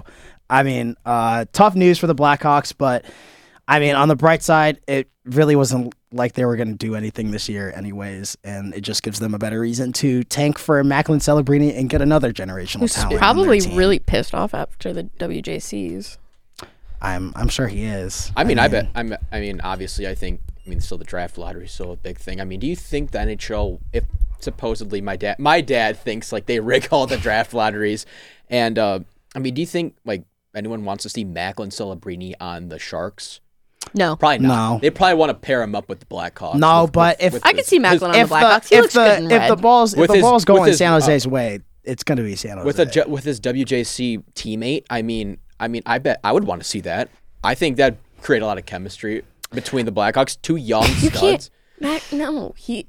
I. I. you I think think, they'd rig it towards the Blackhawks if they were Oh, going to they're I rig mean, rigging it. Obviously, I'm they, if yeah, they they- were to they would rig, if they they did would rig rig the draft, it would obviously be rigged towards Chicago. I mean, Yeah. I think they would try everything in their power to get that type of team and that type of market to be good once again. I, I don't mean, think anyone wants to see anyone on San Jose. Yeah, exactly. Yeah. I mean, I think Will I Smith think at is this- probably kicking himself every day since the draft that he got picked. He's to go to San San Jose. Jose Sharks. San Jose is not that bad. I mean, this was, They're not good. this was They're a team the that was like in the worst team in the league. It was a team that was in the Stanley Cup like 10, 11 years ago. and now they're the last in the league. I mean, Well, that team also did have very So very, many very good, players. very They good- have lost 20 more games than they have won. They're I know 9, they are 29, no, and they are 3. still they are still horrible. they, they are, are still horrible. point two five six. Yeah. Oh, I'm not. I'm not. I'm not saying they're still not. They're not terrible. They are still horrible. But I mean, right now they are. They do have the worst record in the NHL, and they are looking like they are gonna. They're the only team that hasn't made it to 10 regulation wins. They have lost 12 straight games too, so they are really perfecting this thing. Yeah, they're working on it. They're They're like, okay. working this. They're working this tank. They are working this tank. I think But I fear that they're not tanking. I fear that this is them trying. 12 straight games is pretty much tanking. you don't lose. I've watched enough. I've I've I've watched enough Detroit Pistons basketball to know you don't lose 12 straight games if you're trying to win. You're trying It's to lose. Detroit Pistons. God, don't even get me started on that. It's different, different sport, different sport. Anyways, we're gonna move on to our last segment here. We got a pick 'em for this week, where we look at some of the best games throughout the week, and we pick who we think is gonna win. We are gonna start with the one game of the night so far uh, tonight. It is the Golden Knights going into Colorado to face the Avalanche. Um, this one's going to be a good game. Two very two teams fighting for playoff spots right here in the Western Conference. Um, Avalanche do have a couple games right now on the Golden Knights.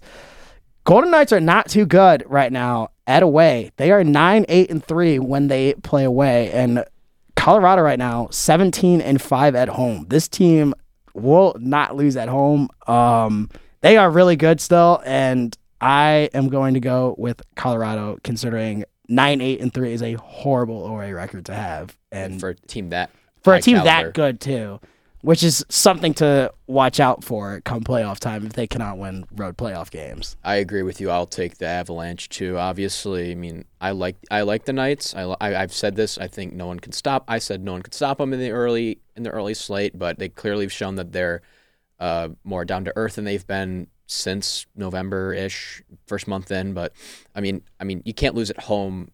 If you can't lose at home, you might as well can't lose at home to someone who can't win on the road. So, in that case, give me the Avs. Uh, I'm gonna be the black sheep and pick the Knights. I Um, figured.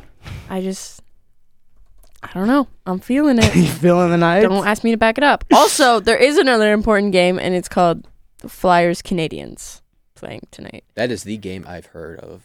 And I am watching it. as soon as we get out of here, I'm going to start watching it because it's Jamie Drysdale's debut as a Philadelphia Flyer. And they will win. Against Yeah, the of course they will. Because the It's the Canadiens. suck. Yep. That's why I didn't pick the game. they're so bad. That's why I didn't pick the game. Cole Caufield is not Cole Caufielding. He's not Cole Caufield anymore. No, he's just he's- Cole. He's, He's just, just Cole. Cole. Can we stop with Goal Caufield? It's so corny. It's so. That's corny. why I I'm bring it up so- every time he 'cause had it's a so beer. corny. He had a beer I'm named s- after him. I'm. s- That's just. Molson that- made Cole a Caufield. goal. Goal Caufield is Cole such a. Caufield. He's a- just Cole now. He's he's playing like Cole. He did like he was on Spit and That's like Chiclets. that's like an elementary school type nickname right there. Goal Caufield because it rhymes with Cole. I mean, yeah, and then he he's barely He's not even. sniping any. He's not not sniping any goals it. right now anymore. the irony in here. It's like I wow, you're gonna let like Nick Suzuki beat you in goals, like, clearly. and they clearly they have no one else. So All right, moving on to the Thursday slate. One of the games we have on here, the Oilers are coming into Detroit to face off the Red Wings. And Edmonton is minus 170 on this money line. Um, this is going to be a very, very high scoring game. Um, I'm going to assume Alex Lyon is going to continue to start this game. Um, Red Wings have had a little bit of a break here, haven't had a game this week yet, I believe. Um, and so I think with arrested Alex Lyon, he's been playing some phenomenal net. Literally the only saving grace we have in net. Um, and uh, Detroit is a still pretty good team at home, and Edmonton's not too good on away. So gi- give me the Red Wings to win this one against Edmonton. Even though I, I think this is going to be like a, a seven five game right here. I- Like this I- is this is I- no no goaltending will be will be played and no defense. okay, but if no goaltending is playing, that still implies that the Red Wings have an offense, We do have an offense. not a great one. What do you mean? Patrick Kane. Yeah. Okay, fine. Patrick Kane. DeBrincat, Fine, Larkin, fine, Lucas Raymond, fine. Mo Seider, JT Compher. You think Mo's gonna get a goal? Mo, Robbie Mo, Fabbri. Mo, Mo can get a goal. Mo can get a goal at any time. Listen, top top ten defenseman in the NHL right now. Mo Oh, Seider. I mean, I'm not. Mo Seider. I'm not saying Mo's not a good defenseman. I'm just saying Mo's like a defenseman. You're right, but he al- he he's, he he puts he puts points on the board too. He does. He can put some points on the board. Okay. I mean, a full re- a full rested Red Wings team was coming, who's probably very excited to be back for first to start the year. Obviously, um, I'm gonna go, I'm gonna go with the Red Wings too. More because I'm biased and I like the Red Wings, but uh, my coming, reason- off, coming off a three game win streak on the road, you're gonna take that momentum back home, and obviously, I think the Red Wings can show off. I, I guarantee you a hat trick, or maybe someone who scored, someone's gonna at least score two goals in this game. Cat, Maybe maybe Connor McDavid goes cat. off Cat trick. the cat, the cat trick. Yep, the cat trick. the I like cat trick. I like that. I but yeah, give me the Red Wings in this one. Uh, give me the Red Wings because I hate the Oilers. Wow, that was pretty biased right there. Just it's so hard being an unbiased reporter. that was a pretty biased. biased pick right there. All My right, bad. Moving on. Uh, next game we have here, the Kings are going down to Florida to take on the Panthers. This one is going to be a very, very physical game. Uh, both these teams love to just play a lot of defense and grind down. Um, I am I think I'm gonna go with Florida on this one. I I like the Panthers. I think they're gonna have a little bit more offense uh, than Vegas is gonna have in this game, and I think I trust Bobrovsky a little bit more right now in net than Cam Talbot. So give me the Panthers to win at home. I would take the Kings, but I'm not going to. More because I think the Pan- I think I like this. Uh, the Florida Panthers are what they have 26 point. They've they've won they've won 26 games. I think they're, They're 20 playing. They're playing They are phenomenal. they're hockey. almost neck and neck with Boston now. I think they're. I don't know if they're a couple games They behind. are two points behind Boston right now. Both have 40 games played. Exactly. So I mean, I mean, the Panthers are playing with a lot of momentum. They just took down the team that took up that. I would say it annihilated them. Sam Reinhart is going to get paid soon too. Oh yes. Oh yeah. And Paid. and I, I love how Matthew Tkachuk plays the the game. I just mean, got a he's hat trick very- last He's night. physical and he he can he'll pick a fight with anyone That out that entire team is physical. Like they are out there to just beat the. Ground. They're crap out to you. eat you alive. They're- and I I think that will that's going to frustrate a lot of teams. I mean, obviously hockey. I mean, you got to you got to be physical if you want to win. And I mean, they're obviously winning against Vegas is a huge thing on the road, beating down beating down the team that beat you in the final. I think they're carrying this momentum in down to um, Miami or where is it? Miami Fort Lauderdale. I don't I don't know. Where, LA is also on a six game losing streak right now. yeah, I think the momentum for the Car- uh, the Panthers continues. Give me the Panthers in this one. Um, yeah, give me the Panthers because Matthew Tkachuk got a hat trick last night, um, and that was pretty nice. Um, One little question: Matty T. When that huge trade with Jonathan Huberdeau to the Flames and Tkachuk, do you think the Flames won that trade uh, initially before anything came out? Because I mean, probably looking at it from when the trade happened, I'm sure a lot of people thought that uh, Calgary had won that trade. Obviously, and- yeah, and now I mean, bench- looking at it now, warmer. it's Now maybe he's one of the worst a waste of trades in. NHL history. he's literally just a waste of space. He's on the sitting there. He's just sitting. And Matthew Tkachuk's out here just like I casually just leading took a you team to the, a I- state. I Setting, like, in his first took year. your the to- NHL on fire. Yeah, Um, and so I think that he is just gonna make a. probably probably now one of the worst trades in NHL history at this point. Yeah, it was terrible. Like Huberdeau is just like, I see all the things that are like get Huberdeau out of Calgary, but like, what's he gonna do anywhere else? In the Where's he league? gonna go? Who wants him? right Nobody now? wants him because what does he what does he bring to the table? Bench warming. right now. Yeah, He's a he's a great cheerleader for the team. That's sure. All right, moving on. We have the Boston Bruins going to go into Vegas to take on the Golden Knights. Uh, this one, Boston has also been doing pretty well this year as well 24 8 and 8. This is, uh, this is again, feels like the same Boston team as last year. They're able, they just play overall really good hockey. Obviously, they have two amazing goaltenders in net. Um, Jeremy Swayman and Linus Ullmark are still absolutely phenomenal. Um, ah, give me, give me Vegas on this one at home. I think, uh, I think they can come out with this one. I, I, I, I like them to win this one over the Bruins. I think they are just slightly better than them, I'm not a big and especially yeah. Vegas at home too is almost unstoppable. I I'm I'm gonna take the Bruins in this one. I mean, it is the regular season, and at this point, pretty much anyone can be anyone except if you're San Jose. but um, I like the Bruins. I mean, the goaltending's been phenomenal with the two way. I mean, Linus Ullmark and Jeremy Swayman, who I really want on the Red Wings. Um, Please come, Jeremy. Please come to Detroit. I feel like I mean, Jeremy, we need you. I just feel like I like the way the Bruins play as much as I don't like the team in general. I don't like the Bruins, but Is anyone really a Bruins fan? Boston, Unless you're in Boston, Boston. civilian people who live They're in Boston. lying to obviously. Unless you're from Boston.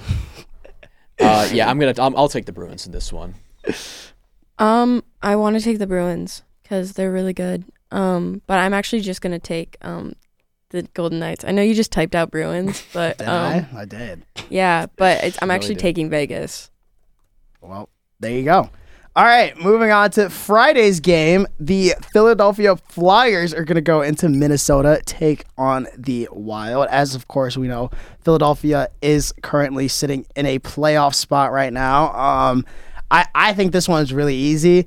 The Minnesota Wild have been probably one of the most disappointing teams in the sense that they are bad in the places where they should not be bad. Um, Andre Fleury has clearly regressed hard this year. He has not been the same Marc Andre Fleury that he has been in the past. Filip Gustavsson has had a really, really bad, rough season so far, too.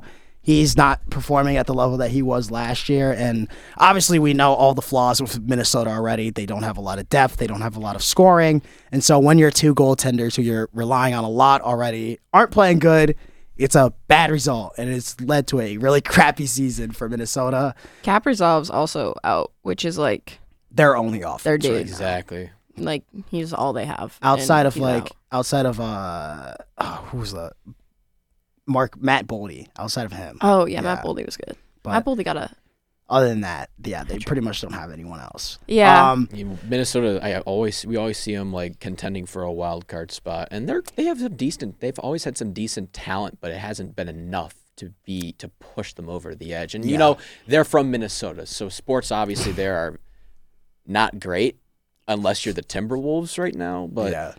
I'm I just now with Philadelphia, I'm gonna take I'll take the Flyers. I'm taking the Flyers as well. oh, me too. I mean, I think it's a three way sweep. It's very comfortable. I think this is great this here. is this is a game that the Flyers should not lose. Even with how bad their offense are is um I trust Carter Hart more in net than I do either Gustavsson or Marc Andre Fleury. So that's going Well, to be my yeah. reasoning. All right, moving on. We have a, another big one on tap for Friday. The Predators are going into Dallas to face the Stars. Predators right now do find themselves in the playoff spot, fighting for that last wild card spot right now in the West. Uh, they have been playing some really good hockey. Of course, they have Juuse Saros in net, who is just absolutely phenomenal. But of course, they have Filip Forsberg too, and Ryan O'Reilly, who have been lighting it up so far in the NHL in points. Um, this is a fun Nashville Predators team to kind of watch. Um, I There's a lot of- unfortunately a lot of fun veteran talent. a lot of fun veteran talent. Unfortunately, veteran. yeah, unfortunately, I don't think they have the same amount of depth that these this Dallas Stars def- off, uh, team has. I mean, Filip Forsberg, Ryan O'Reilly, who has a Stanley Cup on his belt. Forsberg's got a great mustache. He's got some good hand. He's had. He used to have. I mean, he still has some good handles too. Oh, I- yeah. he's fun He's- to watch. forty-five points right now, in forty-one Josi games. Can, uh, Roman Josi is up there as one of the best defenders in the in all of the NHL. Um, these two teams played each other last week in Dallas, and uh, it was very close. I, uh, Nashville ended up winning that game four to three. I think it's going to be a close game again. Um, give me the Predators again. I mean, Really? I'm going to take the Predators in this one. I think. Me too. I think it's going to be another very hard fought game. Um, but I mean, the Stars. Don't. I'm not saying the Stars are terrible. They're always going to be great. I love. I love what the Stars hockey they play there. Um, Robertson, once again, I think he's gonna. He should get a big payday soon. Um, but I just. I'm. Anything can happen. I'm gonna. I'm gonna take the Predators in this one. All right, so I'm gonna go with the Dallas Stars on that one, but we are gonna move on now to our Saturday slate. The New Jersey Devils come into Florida to take on the Panthers. This is probably one of the more important games New Jersey's gonna play this year. Another chance to beat a playoff team and maybe get right back on track. Um, Sydney's already shaking her head, but yeah, I'm I'm gonna go with Florida on this one. Um, I I just don't see a way in which they lose to this New Jersey team. I think they're gonna I think they're gonna get on them quick. New Jersey's gonna find themselves in another hole again that they're gonna have to dig out. But Florida is a team that's not gonna let you dig out that hole. So I think they're gonna I think they attack early and have momentum for pretty much the entire game. Give me the Panthers to win this one. I'm going to take the team who can score goals in the first period, meaning I'm going to take the Panthers in this one. They're going to control pace from puck drop. I'm gonna take the team that's competent in the Panthers because it's gonna be the Panthers versus Tyler Toffoli, and that's it. So no no Hischier right now. Well, he just Or got a con- he just got a concussion, so I He's don't know. probably know. not playing then this game. So I don't know if he'll be back Saturday. If he's back, then it'll be the Predators versus Toffoli and Nico Hischier. but if he's not back, then it's just Toffoli. Like there's just no one else. All right, moving on. Now we have the Avalanche heading into Toronto to face the Maple Leafs. Of course, you have Willie Nylander, who just got that huge extension.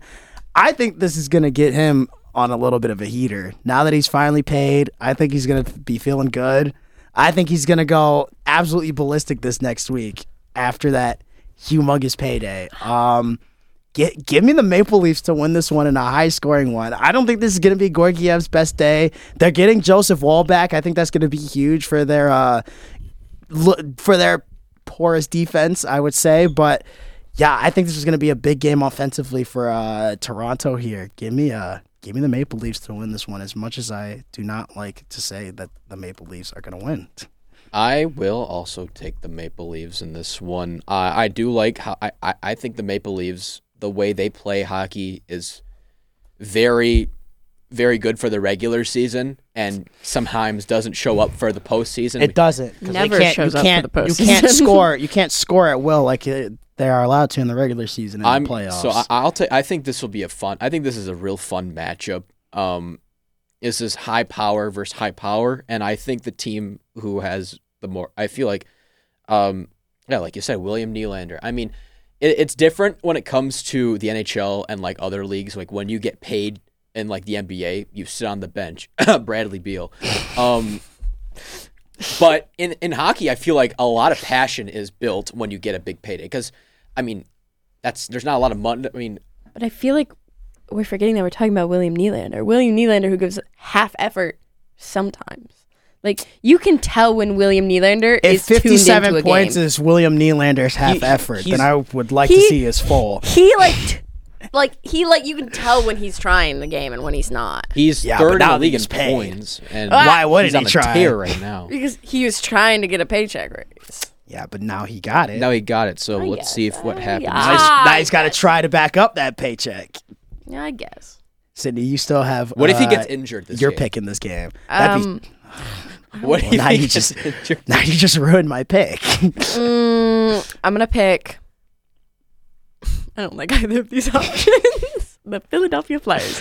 this Um, uh, let's go with Maple Leafs because I I'm mean, gonna say the Grand if they Rapids have Woll, Griffins. if they have Woll back, I think they're gonna. i- i- If you said he's off IR, then I think they should be having him back. Soon. allegedly he's skating again. Allegedly Okay. he's on the ice. if he's on ice, then I'm sure you'd be back by. I'm sure Saturday. they're gonna like expedite him getting back in net because Yeah. they're like, we can't. We need. We, cannot can't- keep on putting out We Ilya can't Samsonov out here. debut. We can't get another guy. Can't.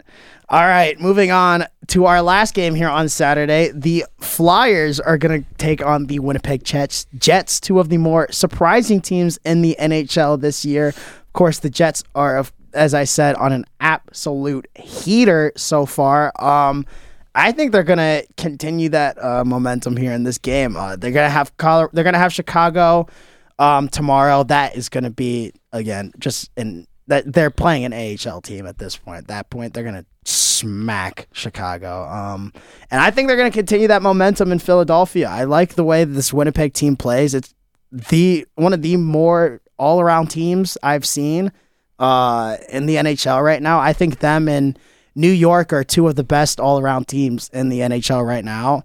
Um, I love that they're just getting contr- contributions from everyone on their team. Um, yeah, give me Winnipeg. I think they're gonna. I think they're gonna be able to offensively uh, rattle uh, Philadelphia. I think they're gonna get a lot of points on the board. I agree with you. I'll I will take the Winnipeg Jets here. I think this this game is gonna just show like what what uh I mean Winnipeg is meant to be because I mean they're playing up the Flyers are a playoff team that they're coming to Winnipeg.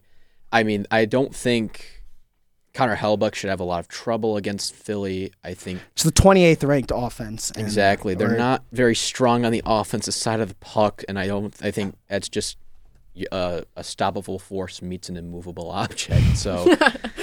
Um, Stop, fully stoppable I. I think I think uh, Connor Hellebuyck will have near shutout, probably one goal allowed in this game. So the, he'll give Philly a lot of trouble. Uh, So I'll take the Jets in this one. Uh, yeah, gotta 100% go Jets here. I mean, I have nothing bad to say about the Jets. I mean, I feel like they're just they're there all around, And, and good for honestly, good for Winnipeg that they And finally have a really good team. It, it and especially it's gonna be a home game for them it's a small city. They, really, the Jets are cold, all they have. cold, terrible place. It's it's always good for Winnipeg when they're good because you love to see such a small city who really all they have is the Jets. You know, Yeah. have some good hockey. I always forget the Jets exist, but Everyone does, but but now they're here and Now they're here. Now they're literally leading the league. leading the whole league in points. All right, moving on to our Sunday games. The Capitals are going to go into Madison Square Garden to take on the New York Rangers. Capitals, since we last talked about them, have been playing a lot better hockey. They also find themselves in the hunt for the playoffs. Uh, their goaltending has been a lot better than what it was. Uh, Darcy Kuemper not playing too good, but Charlie Lindgren has stepped up and has played some phenomenal hockey in net. And obviously, they're getting a lot of contributions from Alex Ovechkin and Finally. points. He He's like, still "Ah, he's still wait." only at 26 points with 38 games played. This is a very defensive minded team right now, but um, they're still they're still finding ways to win games here. Um, this is not going to be a game, however, that they win. um, I'm going to go New York. I just I don't think I don't think the Capitals have enough firepower to keep up with this Rangers team. They are. Uh, while they have cooled off a little bit since we've last talked about them, I still think they're probably the best team in the East right now. Um, so yeah, give me the Rangers to win this one. If you told me that the Rangers were going to be a serious contender for the I would have Cup, laughed at you in your serious face. Stanley Cup playoff team, I would have thought you were insane. I Would've because with all the talent they lost in the offseason, I would assume that they were going to regress. Maybe not enough to be. I would still think they'd be a playoff team, but like a wild card team. But they have. I mean, they've defied all expectations. I mean, Artemi Panarin is top five in points. I mean, you do have Jacob Trouba, who's one of the dirtier cap, one of the dirtier players. In the I league. love Jacob. Not Trouba. dirty. physical, just hard-hitting. physical, physical. He, No, he's I mean, dirty. maybe. I mean, maybe. I, I mean, maybe coming from the tried devil, defending the, him. the devil side. No. they always consider him a dirty player, but he's physical. Um, He's like the Brendan Smith of the team. exactly. I was gonna say, like he, makes children he, ha- cry, he hates. He hates. and then paints except a little in a picture. good way though. Like Jacob No. Trouba makes children cry because of how hard he hits people and how good he is of a defend- I love Jacob Brendan Trouba. Don't Smith get me makes wrong. children cry Because because, of terrible. how bad he is. Don't get me wrong. I For love both Jacob Trouba. for both other teams and for his own team. also, I think I think the reason why the Rangers are good is because of the shaved head from Artemi Panarin. When he that that Yeah, that was that was a controversial move. You know, it shaving seems his to, have, little. seems to have worked out. In It his really has. He was really onto something. Meanwhile, found. I'll, I'll take Rangers. It, it- to get back on uh, track here, I'll take the Rangers in Uh, this one. One hundred percent taking the Rangers um, on this one. I mean, the Capitals are fine, but you know the Rangers are also one of the best teams in the league, and they're playing in MSG. So Yeah. Very hard I mean, I feel like the Capitals just Madison Square aren't Garden. gonna win in Madison Square Garden. All right, moving on now. We have an, an original six matchup here as the Red Wings will go into Toronto to face off against the Maple Leafs. Um, this one I think is going to be a little bit more low scoring than people uh, may expect. Well, that does depend on who's in net. If it's James Reimer in net, um, expect six goals from Toronto at the minimum. Um, All from William Nylander. probably five points from Neal- Willie Nylander, like three goals, two assists, something like that. He's gonna be Matthews with a hat trick. he's gonna be the reason why every every goal happens. Matthews is gonna get yet another hat trick. yeah, probably maybe four goals. I wouldn't put four past uh, James Reimer. um, but no, I think this one will be a very interesting game. Two very offensive minded teams. Um, I am gonna go with Toronto though. I have a feeling they're gonna get really hot after this Willie Nylander extension. Um, I think he's gonna be playing some phenomenal hockey. I think he's gonna go on a little heater here, and I think the Maple Leafs are gonna. Uh, I think the Maple Leafs are gonna benefit from it. I'm And gonna I'm agree. gonna go with the Maple Leafs to win this one. I'm gonna. I am. I also agree. I'm gonna take the Maple Leafs here. I think. Um, with an offense like the Maple Leafs and how well defined they can be, I think Detroit's going to have a hard time, even with Mo Seider and Jake Walman, Yeah, yeah. Wally. And um, you know, I just think that Detroit's just going to struggle with William Nylander, if that's what you want me to say, because of the contract extension. Um, I, I would put money he's gonna go on a heater. I I put money on it. I just think I just think Detroit's gonna have a rough time defending the this this Maple Leafs team. Obviously, I feel like uh, Detroit always has a hard time with Toronto. We always do. um in the regular season, and I think it just carries on. Yep. It's yeah. So I'm gonna take yeah, I'll take the Maple Leafs. I'm also gonna go Leafs on this one. Uh, if the Leafs don't beat the Avalanche, they're definitely winning this one. Um, I mean, I just Yeah, I don't think they're gonna want to have two straight games. I feel like this isn't. I mean, I feel like the Wings are gonna put up a fight, but eventually that fight's just not gonna be enough. Yeah, Because we don't have a lot of depth. there's just.